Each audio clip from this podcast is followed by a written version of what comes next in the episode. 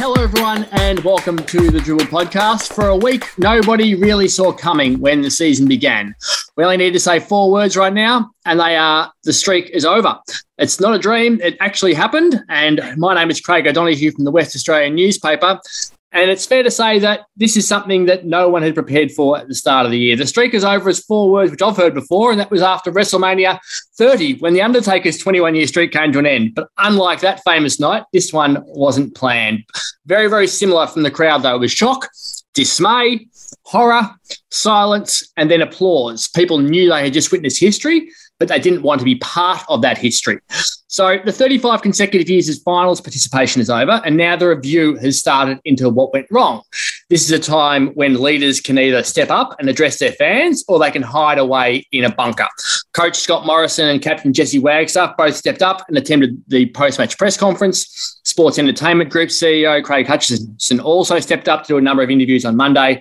And today we are lucky to have the General Manager of Basketball Operations, Danny Mills, joining us for the third time this season on the podcast. So, Danny, welcome to the Dribble Podcast. After what must have been a really tough 48 hours, I'm sure your fans are thankful for you for stepping up and answering a lot of the questions that will come today. No, thanks, Craig. Thanks for having us. We um, certainly appreciate, obviously, everyone's support, but obviously yours as well. And um, yeah, it's good to be here with you.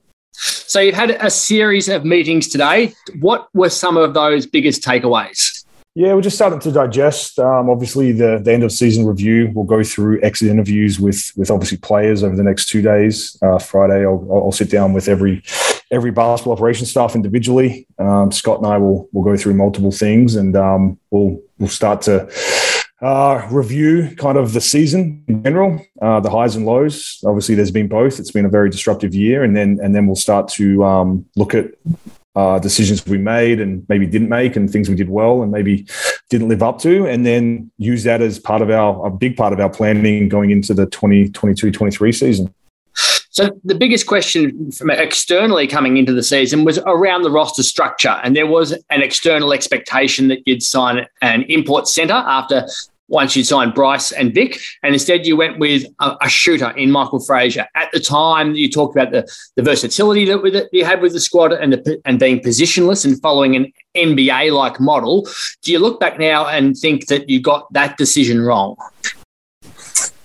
Um, I think we can look at it multiple ways. Yeah, there, there, was definitely discussion at the start of the year, well, at the start of when I took the job and when we hired Scott of how we wanted to construct the roster. Obviously, we had, I think there was probably six or seven guys already contracted that we inherited, um, very talented players that we loved having, and then we and then we got to build and, and sign some other players, and obviously signing Vic was was a huge part of it, and then you had that third import spot, and um, what we were looking at was versatility. Um, were there the type of bigs that are, are, you know on the market that we wanted to get um, at that time? I would probably say there wasn't exactly what we wanted, so maybe we could have um, still gone that way and waited a little bit longer when Michael became available, and we wanted to play versatile basketball. Um, he was he was someone we we decided on, um, and yeah, we can we can sit here now and be like, it, it didn't work. We, we didn't reach our goals, but we can also say that like when you saw Michael at his best,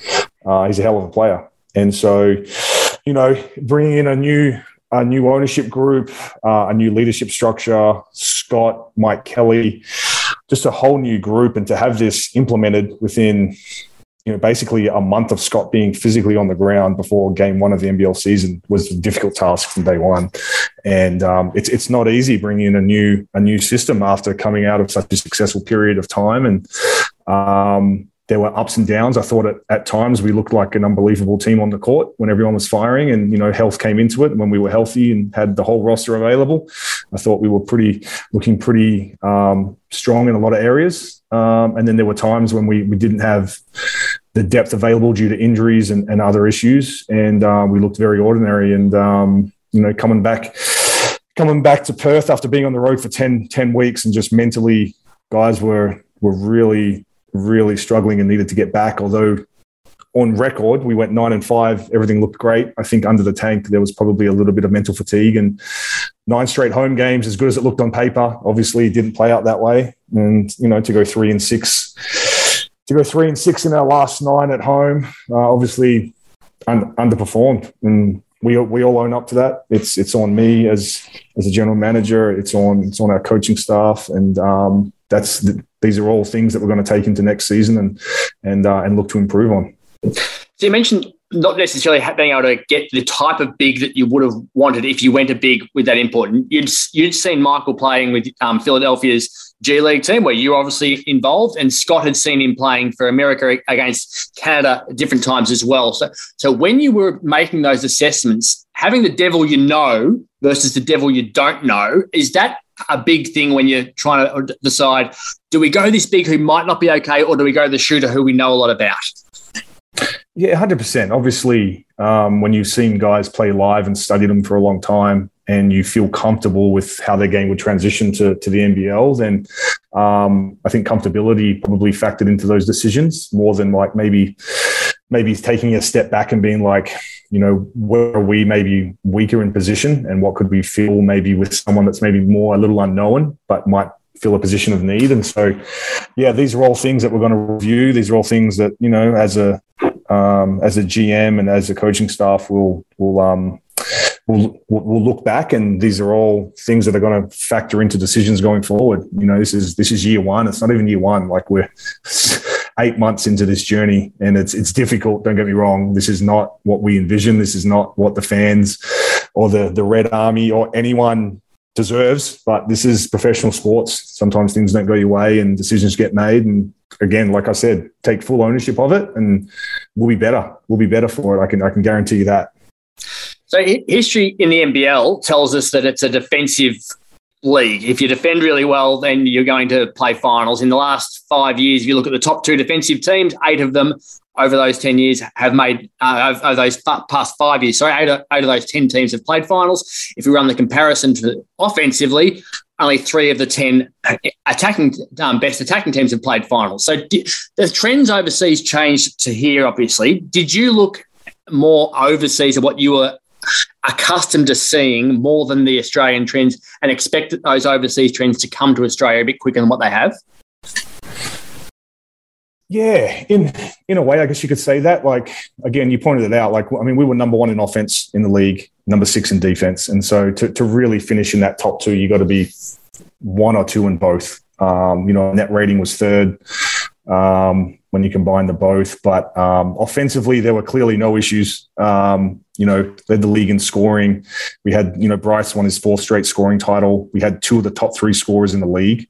And so offensively, I mean, even without Vic the last two games, we were still really competitive with some two really good teams. And, you know, the last game we scored 100 points. Um, so yes, in general, focus going into next season will 100% be we have to get better defensively. Uh, that's on the glass. That's um, with with how we want to play, how Scott's system is, and how I believe basketball um, should be played. And the way we want to play is, is, is switching, having versatility, guys that can defend multiple positions, and those are things we're looking at right now in in in how we recruit going forward. 100%.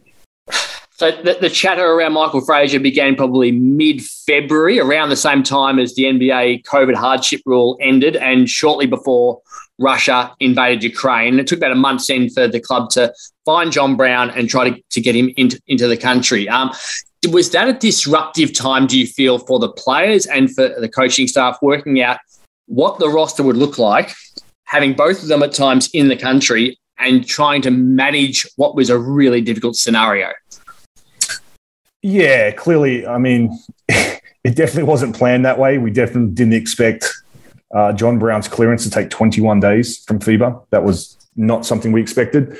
Obviously, there was issues that maybe we could have foreseen with the whole players leaving Russia and how FIBA would react to that. Now, in, in our situation, you would think someone leaving a, a, a country that's um, invaded another and is clearly in an act of war and he's terminated his contract legally using force majeure on his contract, that should have been a pretty clear letter of clearance approval from FIBA. And obviously that didn't happen. And we went through a whole process and missed the deadline yeah, I mean, these are all again all learnings, and this was this was a this was a swing at an elite talent. This was something that like the club wanted to do because John Brown was available and wanted to come to Perth. This wasn't something that like we were clearly clearly on the market. We had to just go get someone. This was someone that we targeted, and he wanted to come here. And I mean, John Brown he's one of the best bigs outside the NBA. Probably should be in the NBA um, at some capacity. He's he's, he's an all EuroLeague uh, center and someone that would have been absolutely unbelievable in the NBL. And clearly, we were disappointed with how it played out. And obviously, the day we signed him was the day that that Michael pulled his hamstring in practice, and it wasn't we were holding out Michael Frazier to get John Brown. It was like he literally was injured,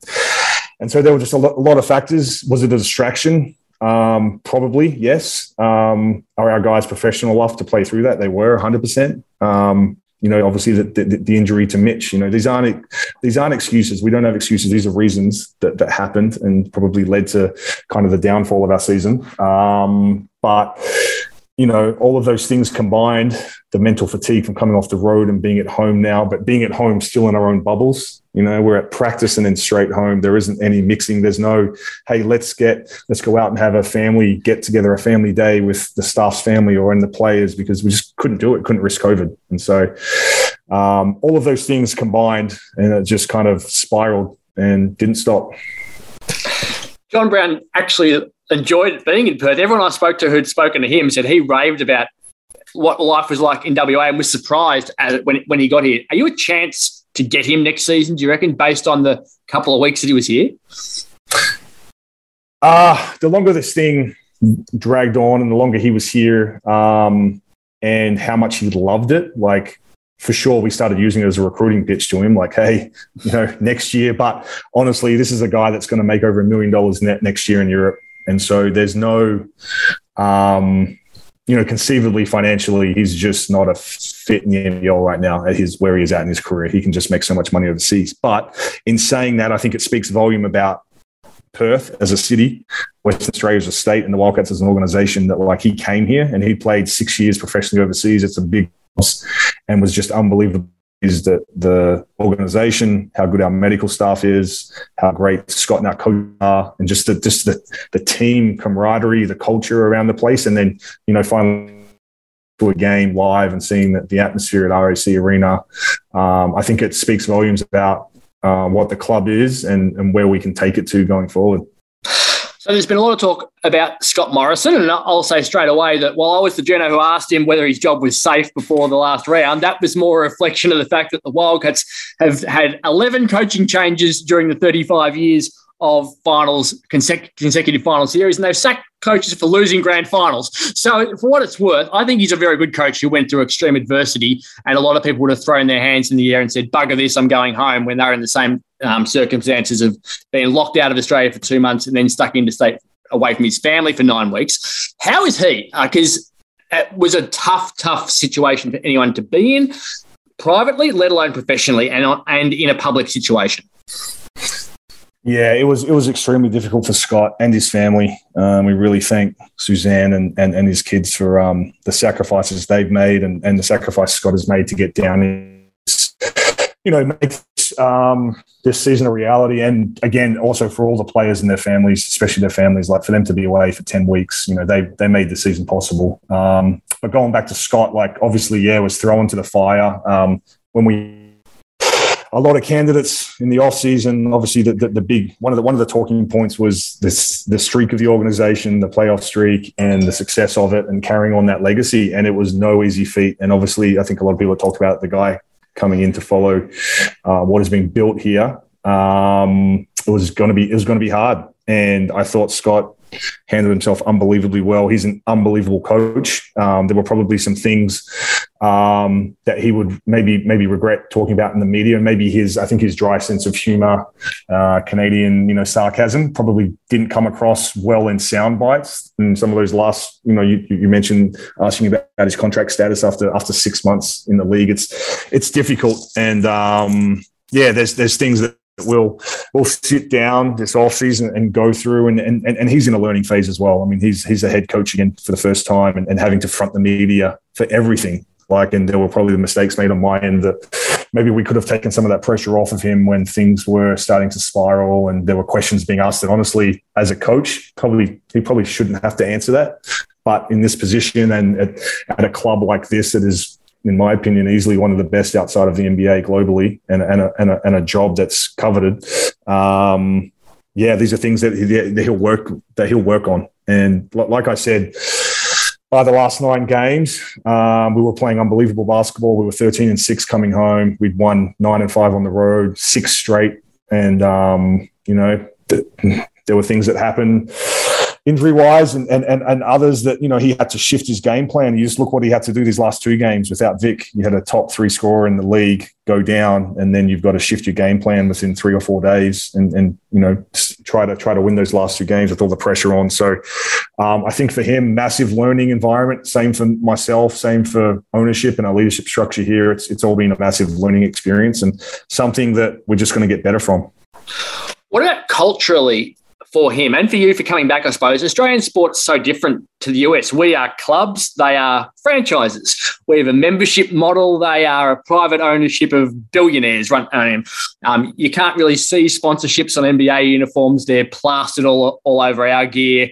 They wear suits, we wear polos, they fly private, we fly commercial. Like it, it's it's a different world altogether. And we talk a lot about club values and things that aren't really we're more team oriented whereas america is more individual oriented is that a difficult situation to get your head around do you reckon when you're coming into history of the club being so important and the way it's spoken about and, and, and the pressure from that is that difficult do you reckon to anyone to get their head around when they've just come for the first time Oh, 100%. And and and again, you, you revert back to like Scott being hired and then the two months of trying to get in the country. He missed two months of preseason of being on the floor and able to immerse himself into the culture of the club, into Australian sport. Um, then you also think about the history. You know, it's the 40th anniversary of the Perth Wildcats this year, and Scott wasn't able to meet anyone. He wasn't able to see of Ricky Grace, former coaches Alan Black, Dr. Adrian Hurley. Like he couldn't because of COVID. And so these are all things that I think would have helped immerse him and maybe realize that, like, okay, I've got to adapt a little bit from an NBA lifestyle that I was living and coaching in and a bubble that you were in to this is Australian sport and culture is is is king. It really is, and and, it rules the day. And um, players will come and go, coaches will come and go, GMs will come and go, but the club's always going to be here, and you want those values to continue. And obviously, this club has has special culture and tradition and winning, and we all want to be part of it. That's why we're here. That's why we took these jobs, and that's why, and we're, we're very fortunate to be in these positions, and we don't take that lightly. And I know Scott doesn't. I, I can tell you 100 percent I don't.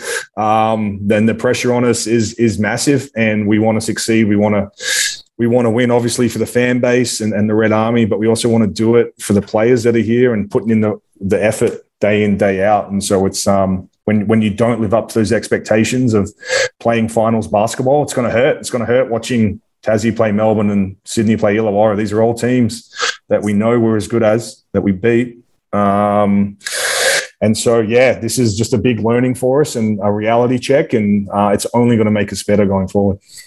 So when Scott signed, the club initially said it was a three-year term that he'd signed for, but Hutchie yesterday mentioned that just the club and Scott are committed for, for next year. Is it is it a, is it a two-year deal plus an option for either side? Is that is that how the is that was actually done rather than the, the full guaranteed three years for both sides? Yeah, so obviously, yeah. So three-year deal, and then there's there's um there's options on either end on the third year. Yeah. Okay, that, that, that will that will help people to understand what, what was being referred to yesterday. So let, us talk about next season. Bryce Cotton signed a three year deal at the start of the pandemic, but I understand that that third year isn't set in stone either. It's actually Bryce has an option as to whether to take up that next year. Do you expect him to be at the club next season?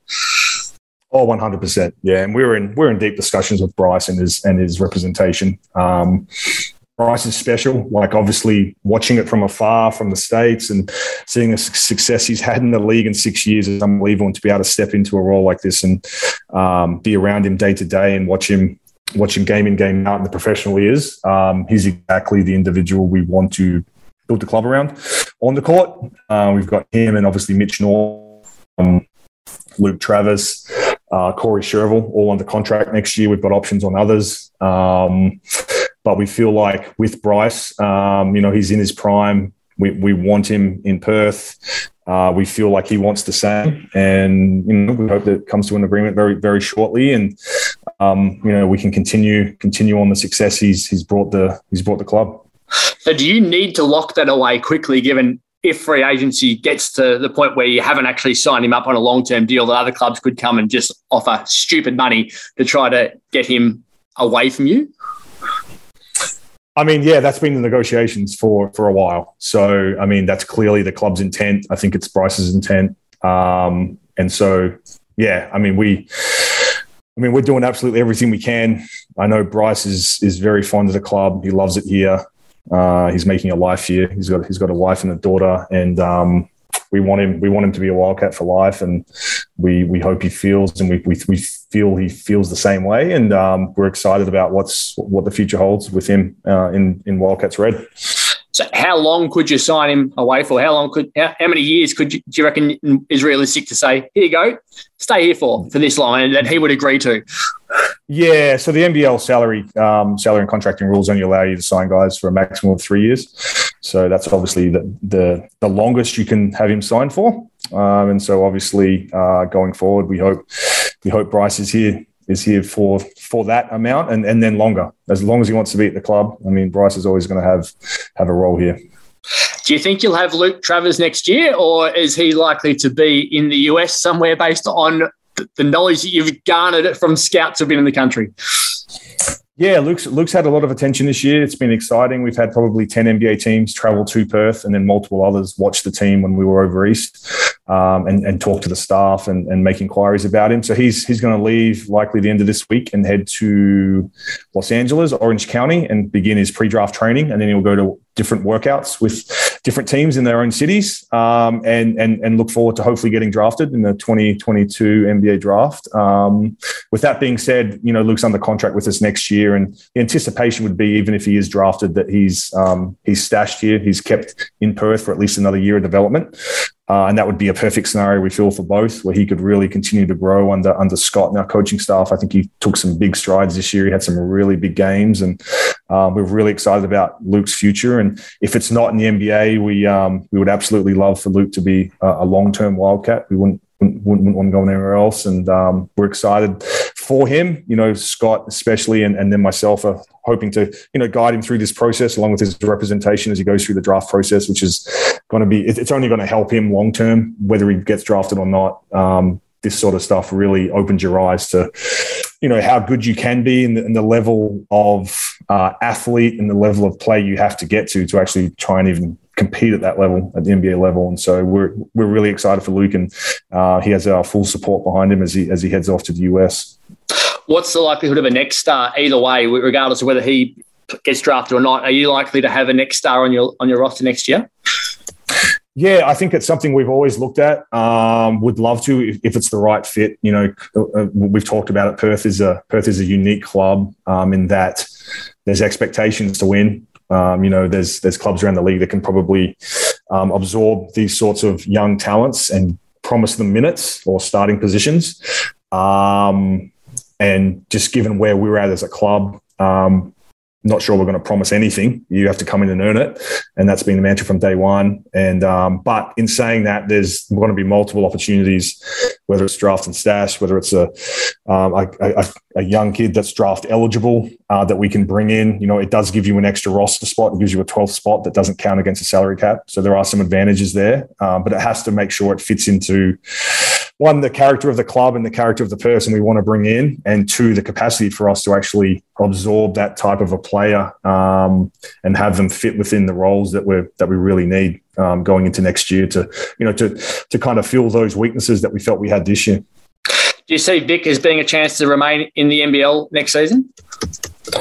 Yeah, I mean, just devastating news for Vic after such an unbelievable year. Um, he's been he's been such a great a great player for us and just a great person on and off the court. He's such a fantastic young man. Um, we would love Vic to be in Wildcats Red. Um, Vic's very talented and he's going to have a lot of opportunities, uh, whether it's in the NBA, whether it's in Europe, to potentially make money that we just couldn't match. But in saying that, like, we'll do everything we can. We'll, we'll talk to Vic, we'll talk to his representation and see where his mind is at and what he wants to do. Um, but yeah, um, and if it if it doesn't happen, we're very appreciative of, of Vic's one year here in Perth, and we're just so disappointed that it couldn't. Um, couldn't you know just it, it just didn't finish the way you know he played 26 of the 28 games and the last two were were the ones that we really needed. It's just unfortunate, but that's sport. It's reality of sport. Um, and, you know, we're in no different boat to the other nine teams. They all had injury issues as well. But um, unfortunately, ours was just at the, at, at the in, inopportune time of the season.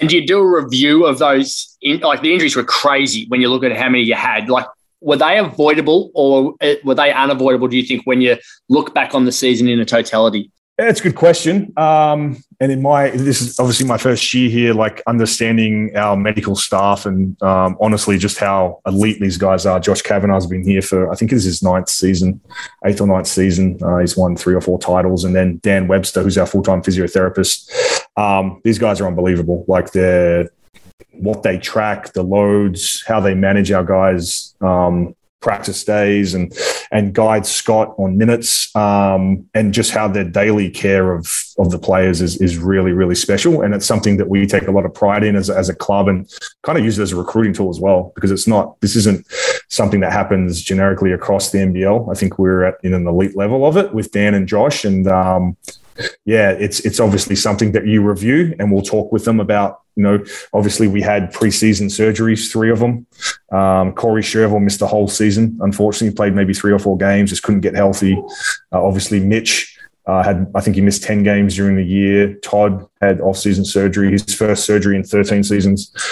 Just freak, freak things that happen. They're all part of sports. Uh, got to make sure that your depth is is enough to absorb that. Obviously, some of them you can't. You can't replace Vic Law. You can't replace Mitch Norton. But um, you know, um, yeah, these happened at times that were just unavoidable. And yeah, we we have full trust in our medical staff and and, and what they do and, and how they're going to guide guide player availability going forward.